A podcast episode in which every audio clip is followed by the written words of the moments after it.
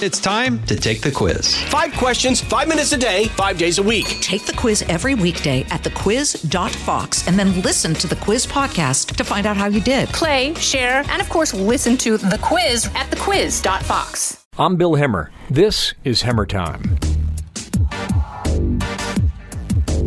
My guest today is considered to be the first U.S. government official to forecast the collapse of the Soviet Union.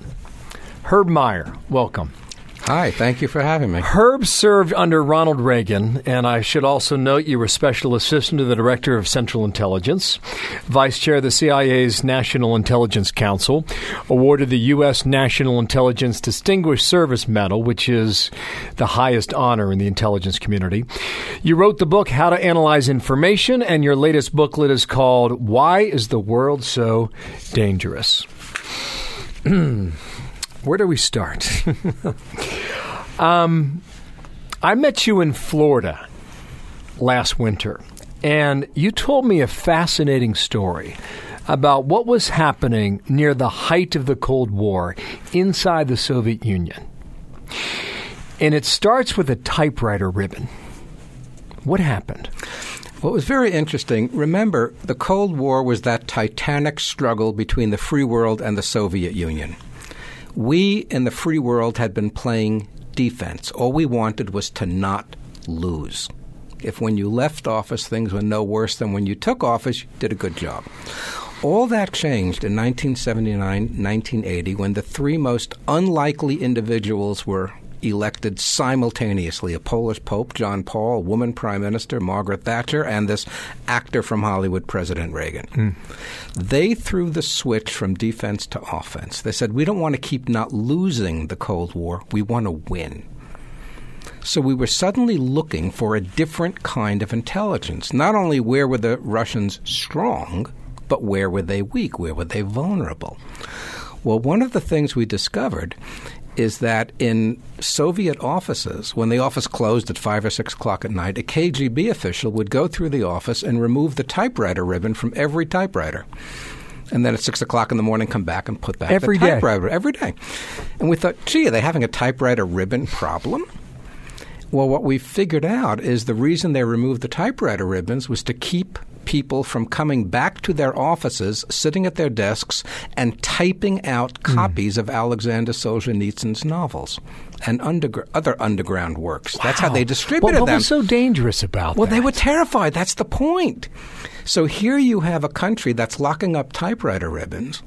While in the United States, we were learning words like programming and software and getting personal computers. So you can suddenly see the gap between their country and our country mm. beginning to widen. That was called the productivity gap. Yeah, so, so you're an analyst, right? You're taking this information, and it's up to you and that big brain of yours to figure this out. Well, not just me, but yes. And that's what you did. Yes. What we found is that all anybody had ever looked for were Soviet strengths, which is important. But suddenly Mean, we said meaning weaponry, weaponry, armaments, tanks, missiles, submarines, things like that. And look, that was the right thing to do. But when you suddenly said, well, where could they be weak? That was a completely different kind of intelligence. And suddenly more and more things came in. What we once discovered, and this is funny, but it's serious, they opened a cardiology clinic on the top floor of a five story walk up. Who did? The Russians in, in, Moscow. In Moscow. Right. Not brilliant. Five, five story walk up to test the heart. Right. Well, as President Reagan said, they never had any complaints, did they? You know. but what we discovered is that they had more weaknesses than we had realized. And so in the end, we put together an accurate picture of the Soviet Union, which was very strong militarily, but very, very fragile economically. Mm, what year was that? 82, 83, 84. Mm, the wall came down in November 89. Nine. Right. Wow. So you're seven years ahead of this, and you're working for President Reagan. What was so special about him? I, of course, worked for Bill Casey, who was the great director of Central Intelligence, who, in effect, worked for Reagan. But what made Reagan different is what we were talking about a minute ago. He wasn't satisfied with not losing. He wanted to win. Mm. He hmm. wanted to end the Cold War, and he thought we could do it.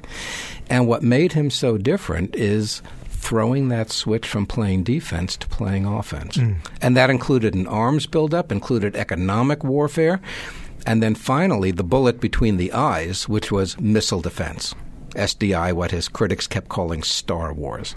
And that was really the bullet between the wow. eyes that ended it. Now we come to 2016, and in your booklet I mentioned, you admit the world's a mess. Um, it is. But the world's often a mess. And this time it's different, you argue, because we have withdrawn from the world. You would make the case that we are no longer on offense. We are no longer on offense. So explain that. What's what's happening and what has changed? You know, one of the great secrets of life when you sort of look around the world and travel is that everybody moans and groans about the United States and then they run into trouble and then they want the 82nd Airborne to show up and rescue everybody. Hmm. And we always do.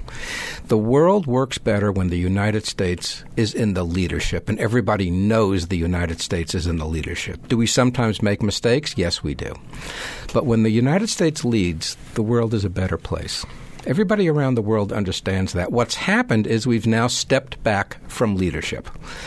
We've made a political decision over the last several years that American leadership has been the problem, not the solution, and that if America played a smaller role, the world would be more safe. Mm. What's turned out to be exactly the opposite. Give me a few examples.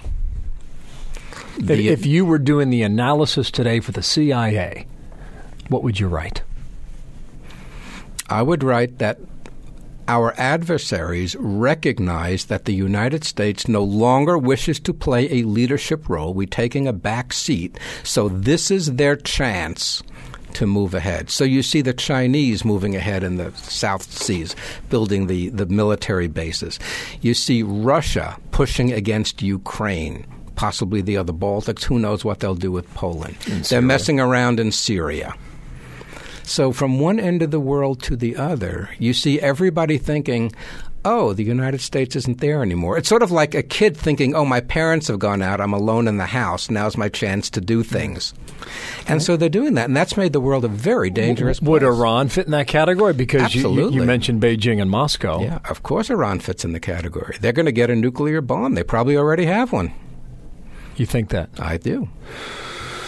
You, don't mention ISIS in that analysis. Well, it's all part of that. You know, that's a different thing. We don't need to refight the Iraq War.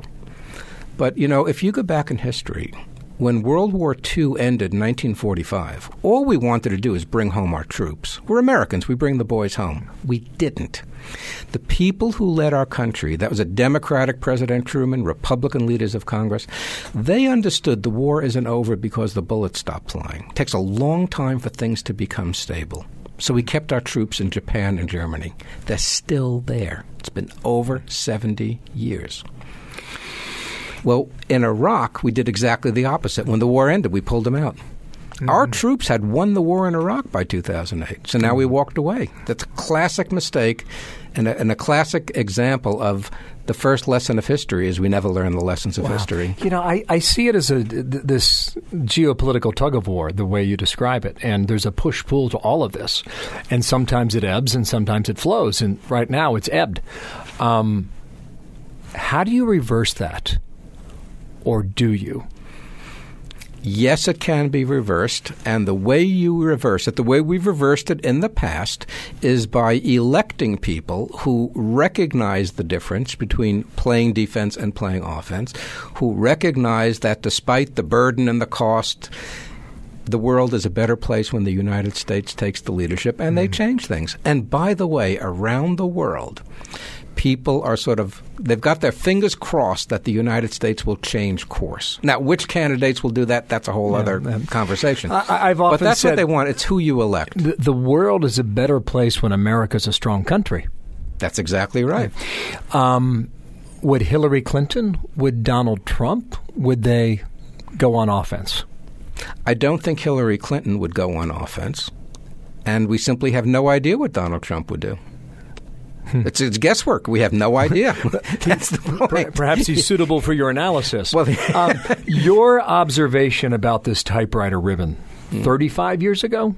Uh, it yeah. speaks to modernization and technology, or the lack thereof. How do you apply what you learned then to what you see today? What you see today is that the world is becoming modern at a speed we've never seen before. Really? When you stand back from the whole war, the terrorism, Iran, Iraq, Syria, Libya, Egypt, what we're actually looking at is the entire Islamic world, in effect, writing the code for version 2.0 of Islam, hmm. beginning to figure out how to reconcile the principles of their faith with the modern world, as Judaism and Christianity began to do hundreds of years ago. And look at the mistakes we made. Remember, in 18, in uh, 1861, the United States broke apart into a civil war over slavery. Before that civil war ended, we killed more than 700,000 of each other, and a president was assassinated. That's worse than anything that's happened in Iraq. It takes a long time to become modern. And when you stand back from all the turmoil, all the problems, everything going wrong, what you're looking at is a billion and a half people, finally, after 14 centuries, starting to become modern. Is it going smoothly? No. How could it? Look at the mess we made. Mm. But it's going, and that to me is, is a reason to be much more optimistic. Because we have this speed of life, as you describe, that's going so quickly. Does the transformation, will you, uh, will you allow that word? yeah. does the transformation? I'd say modernization. Modernization. same thing. Does it happen faster now? We don't know the answer to that, but yes, I think it does. Your average 15 year old in the Mid East has a Facebook account. They know what music people are listening to. I don't. They know what clothing people are wearing. They just want to join the modern world. They just want to be part of it. Now, you've got to get the crazies out of there. You've got to get the extremists out of there. But in a sense, when you stand back from all the violence, ISIS, Al Qaeda, all these other groups, that's the last gasp against modernity. Now, they mm. can kill a lot of people, but in the long run, they won't win. So I'm more optimistic. I think there's such a thing as human nature. And when you let people alone, most people get busy with school, with their jobs, with their families, making plans for the weekend. Most people would rather shop than fight. Mm. I see the modern day typewriter ribbon, then, Herb, as what we call today the iPhone. Yes, that is hmm. precisely mm. right. You want to play 22 questions? Sure. I do this with all my guests, by the way. I cue the music and we'll, we'll get going here, okay? This goes fast now. Um, I know our topics were a little more serious today, but I, I thought you'd have fun at this, all right? Here we go three, two, and one. Favorite spot in New York? What is it? Rockefeller Center. What's your guilty pleasure? Playing the piano. Your favorite thing to do on the weekend? Go bicycle riding. What's your dream assignment? Uh, figure out the best restaurant in Rome. Okay, hold on to that. that thought. could take a while. What's the coolest thing in your house? Probably my hundred-year-old grand piano. Hmm. There are the, very few products with ten thousand parts that are hundred years old that work. And you've got and one. I've got one. Uh, what's the coolest thing in your office? Piece of the Berlin Wall. Hmm. Facebook or Twitter? Don't use either one. Wow. What's the first website you visit in the morning? Uh, the first website is the Washington Post. What's the last song you listened to in your car? Edward Elgar's Salut d'amour. Mm, can't top that. What's your favorite app? Um, boy, that's a good one. I don't know the answer to that. Maybe question. Google Maps? Uber, Uber, probably. Uber. I use it all the time. like that. Yeah, I hadn't even uh, thought of it. Other than New York City, what's your favorite city? Uh, probably London. Best holiday? Uh, renting an apartment in Rome and living there. Starbucks or Dunkin' Donuts? Starbucks. Name a can't miss restaurant in Rome. Uh, Carlo Menta. Name a can't miss meal. Uh, their pizza is the best I've ever had in my life. Favorite museum? Anywhere. Where is it? Ah, the British Museum in London. How many emails do you get a day? About two, three dozen. What time did you get up this morning? Four thirty. Bottled water or tap water? Bottled water. Best spy novel. Oh, that's a good question. The old Eric Ambler novels are the best spy novels. Best. And the best spy series ever done is called The Sandbaggers. Noted. Best spy movie. Name one. Spy Who Came In from the Cold. I love it. Herb Meyer, thanks for being here today. Thank you. Check out his booklet, Why is the World So Dangerous? I'm Bill Hemmer. This is Hemmer Time.